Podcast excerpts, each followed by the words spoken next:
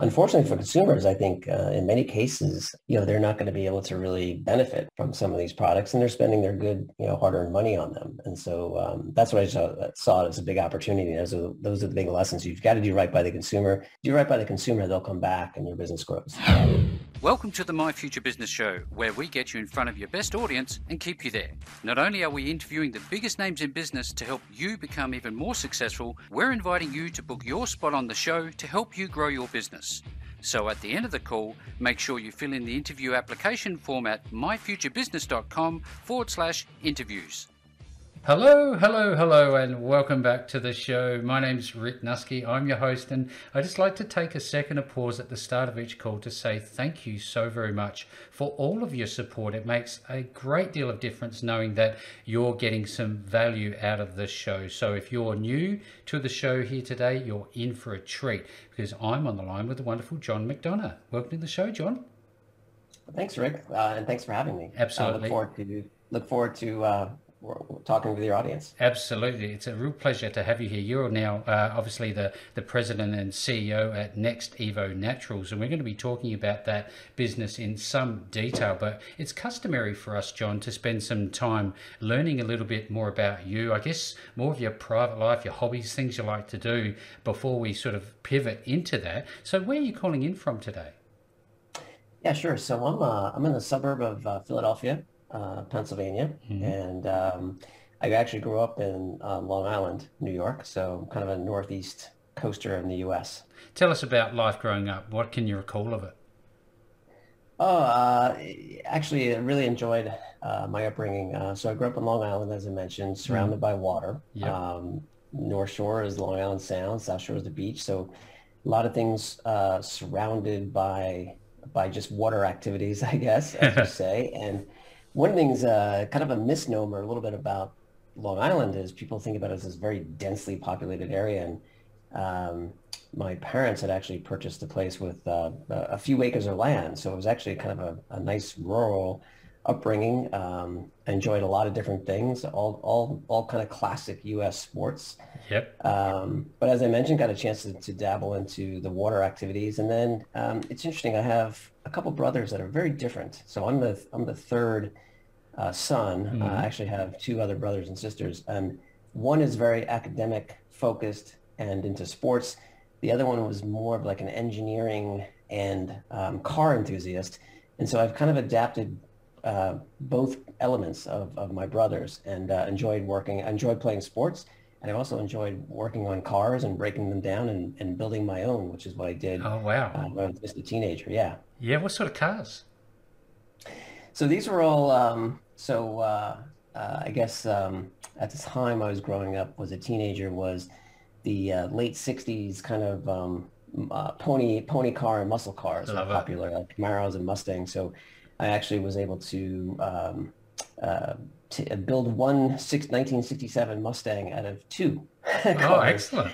uh, so, you know, the, the old cars back then, they didn't last as long as they do now. Mm. Uh, and so they, they, you had to actually kind of steal from both uh, vehicles to build, to build one good one. It's a bit of the Frankenstein approach.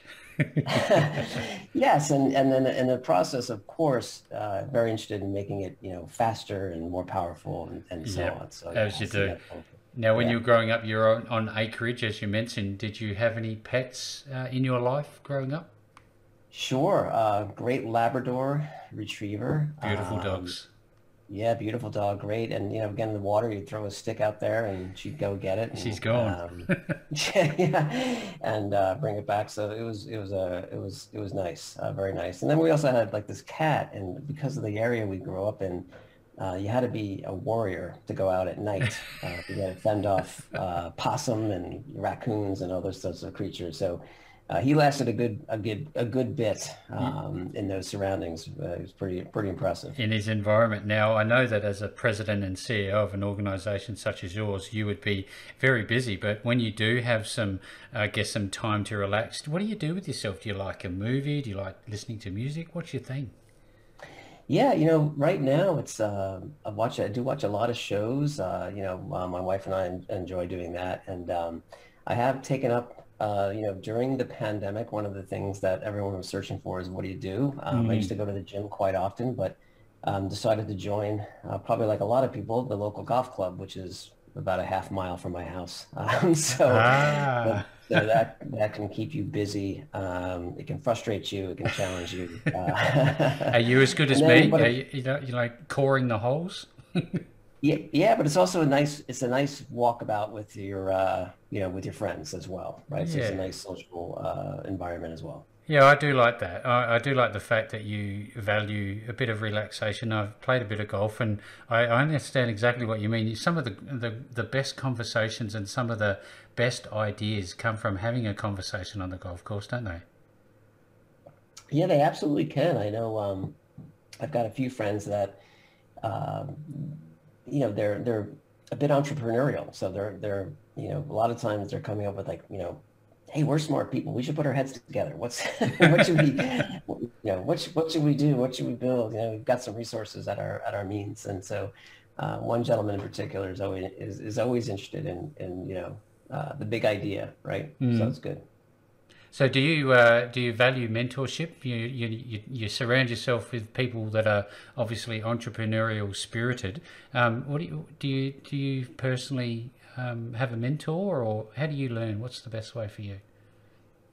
Yeah, you know, it's it's interesting. I um I was really fortunate. Um, I will probably talk about some of my early career, but I, I worked at a company, you know, Johnson and Johnson, uh, for a number of years, mm-hmm. and um, when I, I actually switched careers from um, accounting finance into marketing, and when I did so, um, there's a few, there was one, well, one particular gentleman that joined the company at the time. Um, and he didn't know, you know, I was an accounting guy. And so, um, and so when I was doing some work with him, um, we, we really hit it off and he became, um, he became my mentor for a number of years and actually is now the, he's actually the non-executive chairman of NextEvo Inc. Um, oh. So I know that I can rely on him for you know any kind of advice mm-hmm. um, that I need, and he's a he's a he's just a marketing whiz, but he's also just extremely insightful. Um, so it's great to have someone like that, and he's guided me,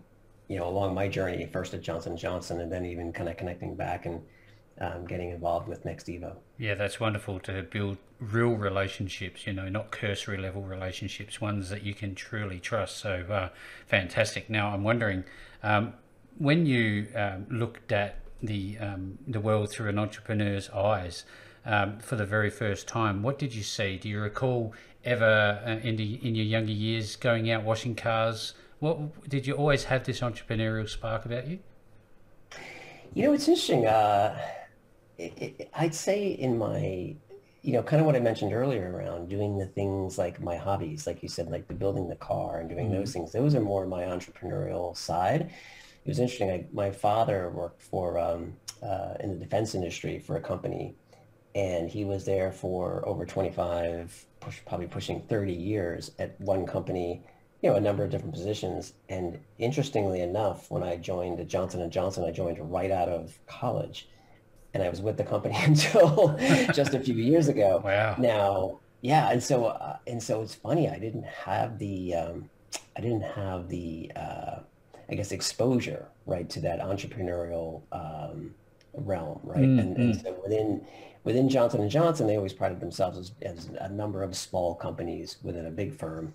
But I'd say what was interesting about some of the positions I had was I was always looking for how to break the mold, how do we do something different. Um, you know, if there's a game plan or a roadmap, um, you know, how do I make this roadmap better? um, perform more efficiently. Improvements. Uh, so, yeah.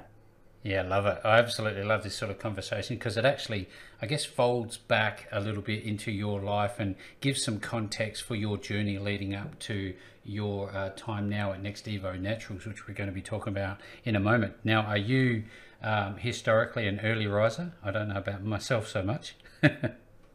yeah, you know, it's interesting. Uh, not typically. No. Um, however, I do when I do find myself, Rick, and it's interesting how you asked this question because what I find is is is when I do rise early, and those are some of the most focused times of the day. And so, uh, unfortunately, I've always been kind of more of that night person. yeah. um, but I what I what I'm learning to appreciate now uh, is that morning time is really great because it's the quiet time when you can actually focus. And so I would I wouldn't recommend that as uh, if, if it's not a habit that you should at least pick a few days of the week to say, hey, these are the days, these are going to be my early days, right? Yeah. There, there's some other days I can sleep in, if you will. Yeah, absolutely. Now, given that you've worked for, a, I guess, a behemoth in the industry, Johnson and Johnson, for so long, what what have you learned from them? What's the one thing do you think you've taken away from them? You know, uh, there's a lot of great lessons. One of them, though, is you've got to do right by the consumer. You know, mm. you've, you've got to be led by the consumer. Um, I think the other thing is that the discipline of what I will say about my products and the quality that I put into them, mm. um, those are pillars of which our company was founded on. And a lot of that stems from, you know, my, my prior experiences at that, at that larger company because, you know, we really owe it um, as, as, you know, manufacturers and marketers and uh, as business people to deliver quality products to consumers that will make a difference in their lives versus just, um, you know, versus just kind of like pumping out something and just stamping another, a name on it. Yep, yeah. Just yeah. another so generic I, we, product. Yeah. We take a lot of pride in, um, in how we formulate our products. And, um, you know, as we get more into discussion, you, you, you learn about a little bit about that. But I was actually surprised that how, um, I guess, fairly uh, poor quality products are out in the market. And unfortunately for consumers, I think uh, in many cases, um, you know, they're not going to be able to really benefit from some of these products and they're spending their good, you know, hard-earned money on them. And so um, that's what I saw, saw it as a big opportunity. Those those are the big lessons. You've got to do right by the consumer. Do right by the consumer, they'll come back and your business grows. Now, there's uh, something that's on my mind. You said you moved from finance through to marketing. That's a significant shift from one side of the realm to the other. Why the shift away from finance to marketing? Could you share? Yeah, you know, it's uh, uh, you know, finance and accounting certainly makes uh, a lot of obviously valuable contributions, um, and and and I, I felt like I was part of the team. But it was interesting because um, I do remember a few instances. I was watching some of the marketers uh, you know, present in front of the sales team. And at Johnson & Johnson, mark, it's really a marketing-led company, mm. right? Yeah. And so what I really envisioned myself was rather than being in the back of the room watching that, I'd, I'd much rather much rather be in the front of the room leading that. And so, yeah. and so that was like kind of the aha moment, I guess, uh, is that I had when I'm sitting there going, I could do that, you know. so, I, I, love the fact that you can make a decision to move away from something because that wouldn't have been a small commitment to get into the top tier of finance. No, you know, it was it was interesting. It was um, it was it, it was it, I was I was a, a, bit of a trailblazer. You know, we talk about entrepreneurial. That that was kind of the no one that anyone could remember had ever had ever done that uh, mm. until I had done it. And again, I think you know, so I I um, I didn't have an MBA from Kellogg or Wharton or Harvard, right, in Cornell, mm. which is where some of my peers uh, did at the time. So it was very very um, fairly unique situation right at the time. So it was a bit of a trailblazer. And I had a number of people, you know, sit me down and say, you sure you want to do what this? What are you doing? Yes. Have you thought this through? yeah, exactly. Well, it's probably a really good um, segue into my next question, which was to do with the risk that we take in business and everything we do, essentially, um, John. Now, I'm wondering, should you risk, uh, embrace risk and um, should you see that there's two sides to risk, and what can you tell us about your experience with it? Yeah, that's an interesting question, Rick. I think um, you know certainly with with risk, um, you know, there's certain things you can risk, right, and then there's certain things you can't, right. So you you don't want to risk, for example, product quality, right. Mm. You, you, you have to you know you have to know where you're willing to exercise risk. Um, if you want to invest heavily behind a program you're not sure about, you know, that's a risk. That's a so, risk, yeah. Yeah, doing something like, you know, like I mentioned earlier, um, doing something different that hasn't been done before, that's really risky, right? And so what I always try to look at is um, you, you, you have to be sure that you're not going to have like a negative consequence from the risk that is that you can't recover from, right? Yeah, so if you think yeah. about it, you know, risk for the sake of doing, you know, getting more consumers to try your product, risk um, doing something different, trying different tactics. uh, to educate people around things. Um, you know, yeah, they're not all going to pay out from a financial standpoint, but if you did something risky on a on a quality standpoint, for example, that's that's where you have to draw the line. And so that's where I think, you know, that's where it's interesting. Like everyone has their own appetite for risk. Money is one thing, but you know, the health and yeah. well-being of consumers is a whole nother, and also of your reputation, right? You you don't want to you don't want to do something that's going to risk your reputation. No, um, absolutely not. You talked about yeah. risk appetite, and that's something I learned uh, um, some years ago, and I think it's a really great reflection of um, where your mindset is around the products that we're just about to talk about. But um, before we do, do you uh, do you value lifelong learning, and how how do you learn the best?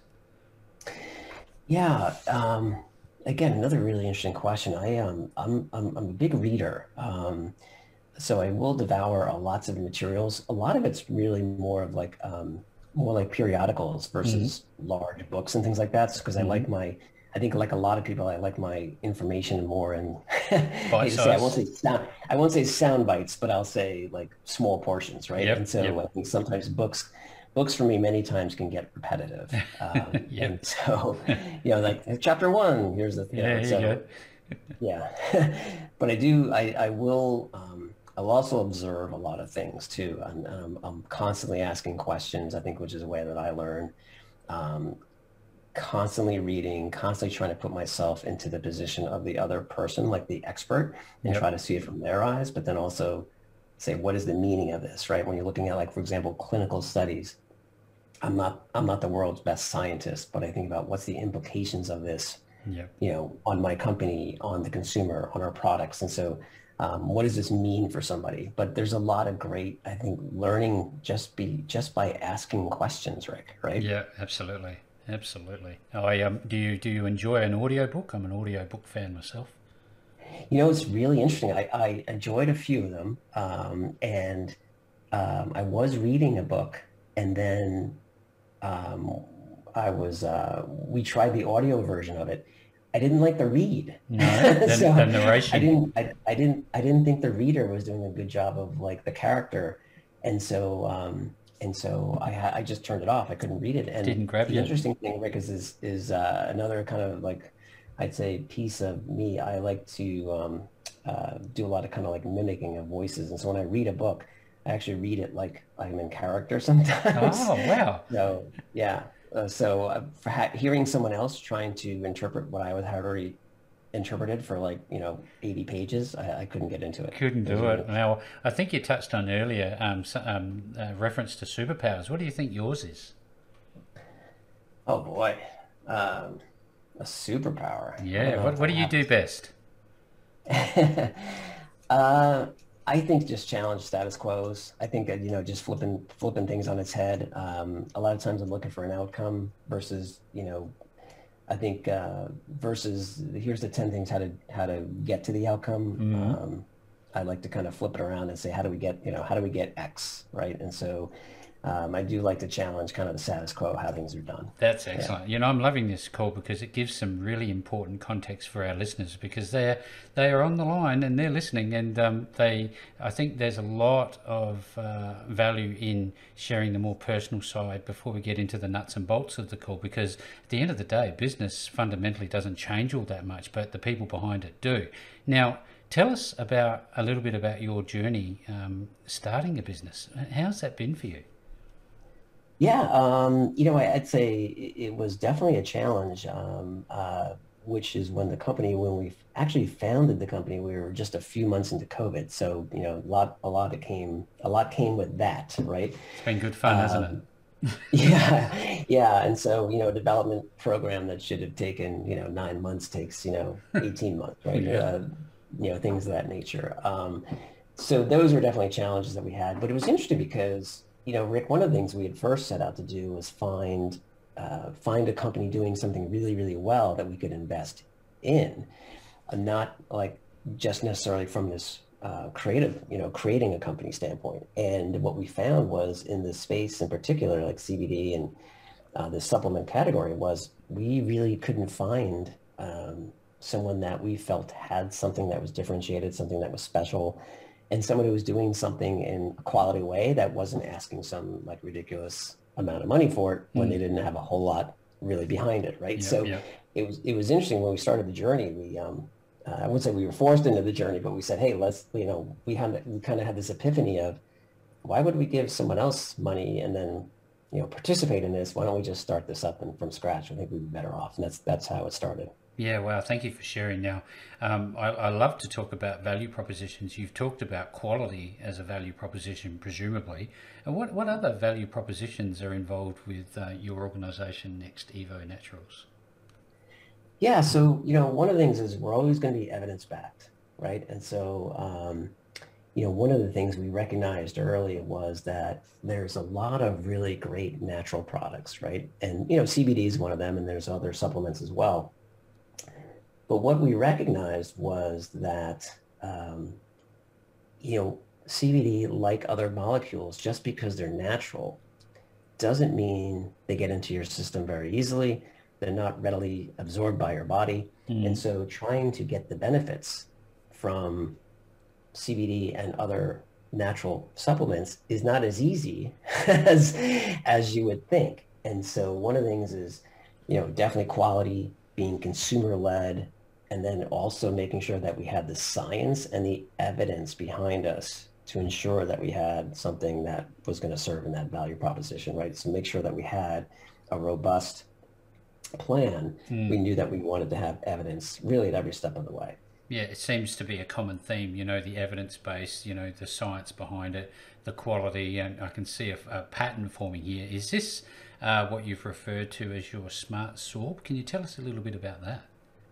Yeah, sure. Um, it's a great question, and thanks for asking, Rick, because, you know, as I mentioned, there's uh, a lot of natural products, right? And, and um, you know, there's CoQ10, um, uh, which is which is not not an easily absorbed molecule. There's um, curcumin, which is another one very tricky, um, you know, molecule. It's not very tricky, but but difficult sometimes to get it absorbed into the body. And CBD is no different. CBD is what they call a lipophilic molecule. Mm-hmm. Um, it, it's it's not really water soluble, right? It kind of resists um, being absorbed by our bodies, which are primarily water, right? And so um, the molecule itself is not readily absorbed um, by the body. And so SmartSorb is a technology that um, you know it's emulsion based, but it, there's a lot of art and science behind this technology because it's not only an emulsion, but it uses specific emulsifiers. So there's a specific particle size we found absorbs best. And then there's like a fingerprint of the emulsion so that we can make sure that we make it every time the same way to ensure that consistent dosing of someone mm-hmm. of, for mm-hmm. someone. Yep. And then the, that, that consistent experience. And so it's it's several things wrapped into one technology, which then, and we've actually proven this, you know, makes our product about four times more absorbed than what we call a regular CBD or kind of an oil-based, you know, product like you'll find in tinctures and these other, um, you know, products on the market. Yeah, so it's pretty remarkable because if you think about it very simply, if you can't get CBD into your system, how's it supposed to help you? No, it's, so, not, it's not going to, is it? it it's going to be right. You'd have to take a lot of that, you know, bottle of oil, right, to to, to get the same amount as we can from, you know, um, you know, some of our products. And, and the beauty of our technology is we can apply it in both a kind of a liquid and powder form. And so we've made capsules which are, um, again, rapidly absorbed and more completely absorbed. And we can put it in gummies and we can put it in um, very you know different kind of formats. And so we're excited for the consumer because right now, you know, relying on um, oil-based tinctures, which don't taste very good and certainly don't absorb very well, as we know mm. from the science. Mm. And the same thing with gummies. Many manufacturers use this isolate form of, of CBD, which does not absorb very well either. So um, again, we're, we're proud to bring the consumer something that will give them uh, really an opportunity to experience all the benefits of CBD. It, it's one of those conversations that has so many questions. There are so many answers to problems that it is known to be already solving for so many people that are out there uh, either suffering or actually just wanting to enhance their, I guess, their life's uh, experience. Now, tell us a little bit about um, eh, some of the hurdles and some of the myths behind um, CBD. Oh yeah, so you know, as as I mentioned, um, there's a couple things actually, Rick. Uh, it's, it's really interesting because some of the marketing around it, um, around the around the products and the category, is that you need this, you know, entourage effect, which is borrowed from like the cannabis industry, right? Mm. And the entourage effect means that well, there's CBD, and then there's other cannabinoids and terpenes and other things into the you know in in the mix if you will yep. To, yep. to, enable them all to work and so when you look at the science you you know all the science is behind cbd you know it's not behind all these these little minor minor cannabinoids that are in the products of you know maybe 1% or half a percent you know of the total product so there's a lot of myths around this full spectrum uh, entourage effect which which you know which may or may not really be true, right? So it's really the CBD is the molecule bringing you the benefit, right? Not not all this other things. All these other things, yeah. Yeah, and I think I think the other, you know, I think the other uh, really big one is the fact that, um, you know, in these tinctures they say, well, hold it under your tongue because then you get this like sublingual absorption, and again, it's um, you know, putting oil, you know, trying to push oil or trying to push a lipophilic, you know, molecule which is now married, but dissolved in oil through your oral mucosal, you know, yeah. um, you know, system is just not gonna is not gonna work. So you basically wind up swallowing it, and then you know it doesn't absorb very well. So those are those are a couple of the big myths um, I think that I that we see out in the marketplace, and unfortunately they are just repeated by uh, a lot of either manufacturers, you know, bloggers, uh, things of that nature. So it's hard to actually break, you know, it's hard to break that chain yeah, absolutely. It becomes, you know, the uh, urban myth becomes reality for a lot of people, doesn't it? Abs- yes, and I think in this category especially, I think because again, there's a mystery behind it. I think because it's relationship with cannabis, and so you have a lot of. Um, I, I, I would really just say it's misinformation. You know. Yeah. So yeah. Yeah. So I'm wondering, um, what's the, uh, I guess, the local and I guess wider take up from the more scientific medical sort of profession around these types of products? So it's interesting, Rick, because you know we all know there's Epidiolex, right, which is on the market as a prescription drug for um, rare rare conditions of epilepsy and, and um, yep. Uh, kind of rare populations, right, of, of children, right. And so so we know there's definitely science behind that what's great about it now, since you know in the U.S. Uh, the Farm Bill was signed in 2018, there's a lot more research going on around it, and you know we've been working with some great medical advisors, um, Dr. David Chernoff, uh, and now Dr. David Leffell um, from Yale uh, in dermatology, and so we're looking at some of the benefits, um, particularly in the areas of like stress um, you know, stress and anxiety, and mm-hmm. then also around the areas of um, inflammation. And so when you look at those areas, there's clearly some benefits. Some of the some of the keys now is is understanding what are the right dose levels. Um, you yeah. know, yeah, uh, yeah, and then what is that activity and how you measure it versus uh, versus other you know potentially other products out there that do similar type of things. So I think the science is that there's absolutely uh, strong indicators of, of good evidence, mm-hmm. but now we just got to continue to make the science even better. Yeah, fantastic. It's, certainly not a, a, new thing. I mean, there's lots of states uh, across of across America that have already made it legal, and um, you know, for for other types of um, applications, not so much your own. Now, I'm wondering, is is your product um, more local? Who do you serve? Yeah, so we, we definitely have a national audience. Like as you mentioned, it's interesting in, in the United States is that um, so there's you know cannabis, which is you know marijuana, medical marijuana, and mm. recreational marijuana. I think that's now legal in the U.S. in about I think it's over 17 states, but it's a but it's actually a large part of the population mm. in terms of where people live. Yeah. Because uh, you've got states like California and New Jersey, just you know, larger uh, ones. New York approved it. Yeah. So there's some big states that are that are doing it.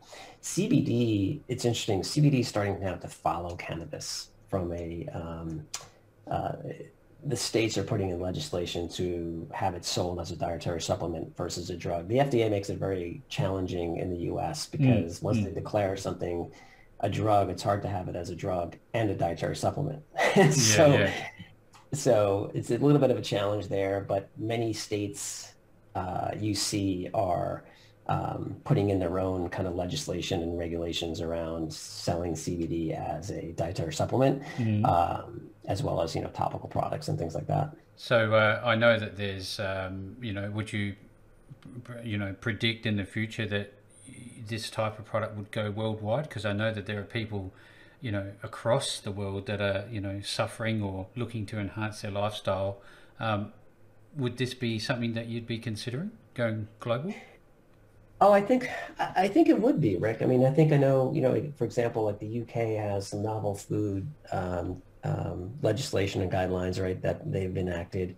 Australia is actually another uh, country, right? your own, your mm-hmm. own Australia that yep. um, uh, has legalized it fully across, you know, for use as a dietary supplement. And they put, you know, they put um, they put parameters around how much, right? The the amount that you should take a day, or what is, you know, what is deemed then a dietary supplement. I think in Australia it's up 150, 170 milligrams per day. Yep.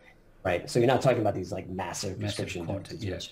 Yeah, yeah. So I think I, I, th- I think there will be a day. I think once, especially, you know, when people, you know, one of those other myths I should have mentioned was that you know, oh, CBD is the same as cannabis, it's the same as marijuana, it's going to get you high, right? So uh, that's, another, that's another right. That's another one of those myths that um, you know, unless you're educated, you you might not know the difference. And you no. know, um, I've had my own friends say, "Oh, you're selling that stuff, right? Wow." Uh, yeah, and you know, I think it's moved forward from the the days of the the hippie reflection that it used to have. I don't think it's even near that anymore. Would you agree? I do agree, and that's but that's it's interesting, Rick, because that's also part of what we're trying to break out from.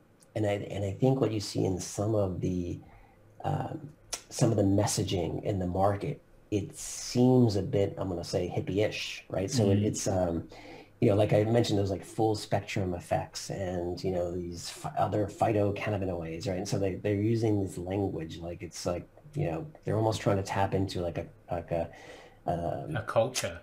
Yeah. Like a, this cannabis culture. And I'm like, well, this is very different. This is more like, you know, I won't say vitamin C, right? But it's like, you know, it's like, it's like taking, it's like taking a supplement to help enhance, like you were saying, you know, like your lifestyle today or, or maybe, you know, overcoming some challenges or addressing some issues that you're having right uh, along the way. So it lives in a different, it lives in a yeah. much different pillar, doesn't it? It does. Yeah, absolutely. Look, I've really loved this conversation. I'm wondering now um, for those uh, who are looking to learn more, because I will say I spent some time on your website and I was really, really um, pleasantly uh, surprised, John, about the depth of content that you have available. Tell us a little bit about your website and where people can find you. Yeah, so uh, nextevo.com uh, is, is our website. We're also on Instagram under um, NextEvo Naturals. You can find us there. And, you know, one of the things we're trying to really do, Rick, is um, guide the consumer to kind of this, uh, I'll call it, you know, um, educational information if they have questions, right? And so, um, you know, a lot of people do have questions around like what I just mentioned around the full spectrum or how's it absorbed and bioavailability and who should I believe and who I shouldn't. And so we really want to help um, help people get the I'll call it the, the real answers on those versus mm-hmm. kind of the ones that are out there, you know, probably prevalent in the market. And yep. so um, yeah, and so you know we're excited because right now we feel like also from our from our product offering standpoint, we've been able to get to a point where now we have the product development kind of behind us a little bit, and you know now we're starting to really see products come out, you know, really every month, right? So first we had our capsules, then we introduced our melatonin combination capsule, which is actually a controlled release product, which is great because melatonin, again, clinically is very is very good at helping you fall asleep, but it goes out of your system very quickly. Mm, mm. So we so we we formulated it with a controlled release uh, formulation of melatonin to kind of help it stay in your system a little bit longer to help you stay asleep. Um, but there's a number of products like that we've got coming out now in terms of uh, we've got an ashwagandha product uh, marketing very soon. we'll have another new product. So every every few weeks or every month or so, uh, we continue to launch now new products, which we're really excited about now that we're kind of over, I think, some of the COVID hurdles we had earlier. Yeah, wow. What a conversation I've had with you today, John. This has really just skimmed the surface uh, of uh, what's happening with uh, NextEvo. And uh, if you're on the call today, you want to learn more, visit nextevo.com. As per normal, I will be providing the link below this post, no matter where you will see it. You will see the link back to NextEvo and John and his wonderful team doing some great work over at NextEvo. And with all that being said, John, thank you so very much for joining me on the My Future Business Show today. Uh, Rick, it was a, a, great pleasure to join you today, and uh, thank you for all your really great questions. Appreciate it. Thanks for joining us today. If you enjoyed the call, then make sure to subscribe, leave a comment, share us with your friends, and book your spot on the show at myfuturebusiness.com forward slash interviews. And if you're looking for solutions that will help grow your business, then visit myfuturebusiness.com forward slash shop.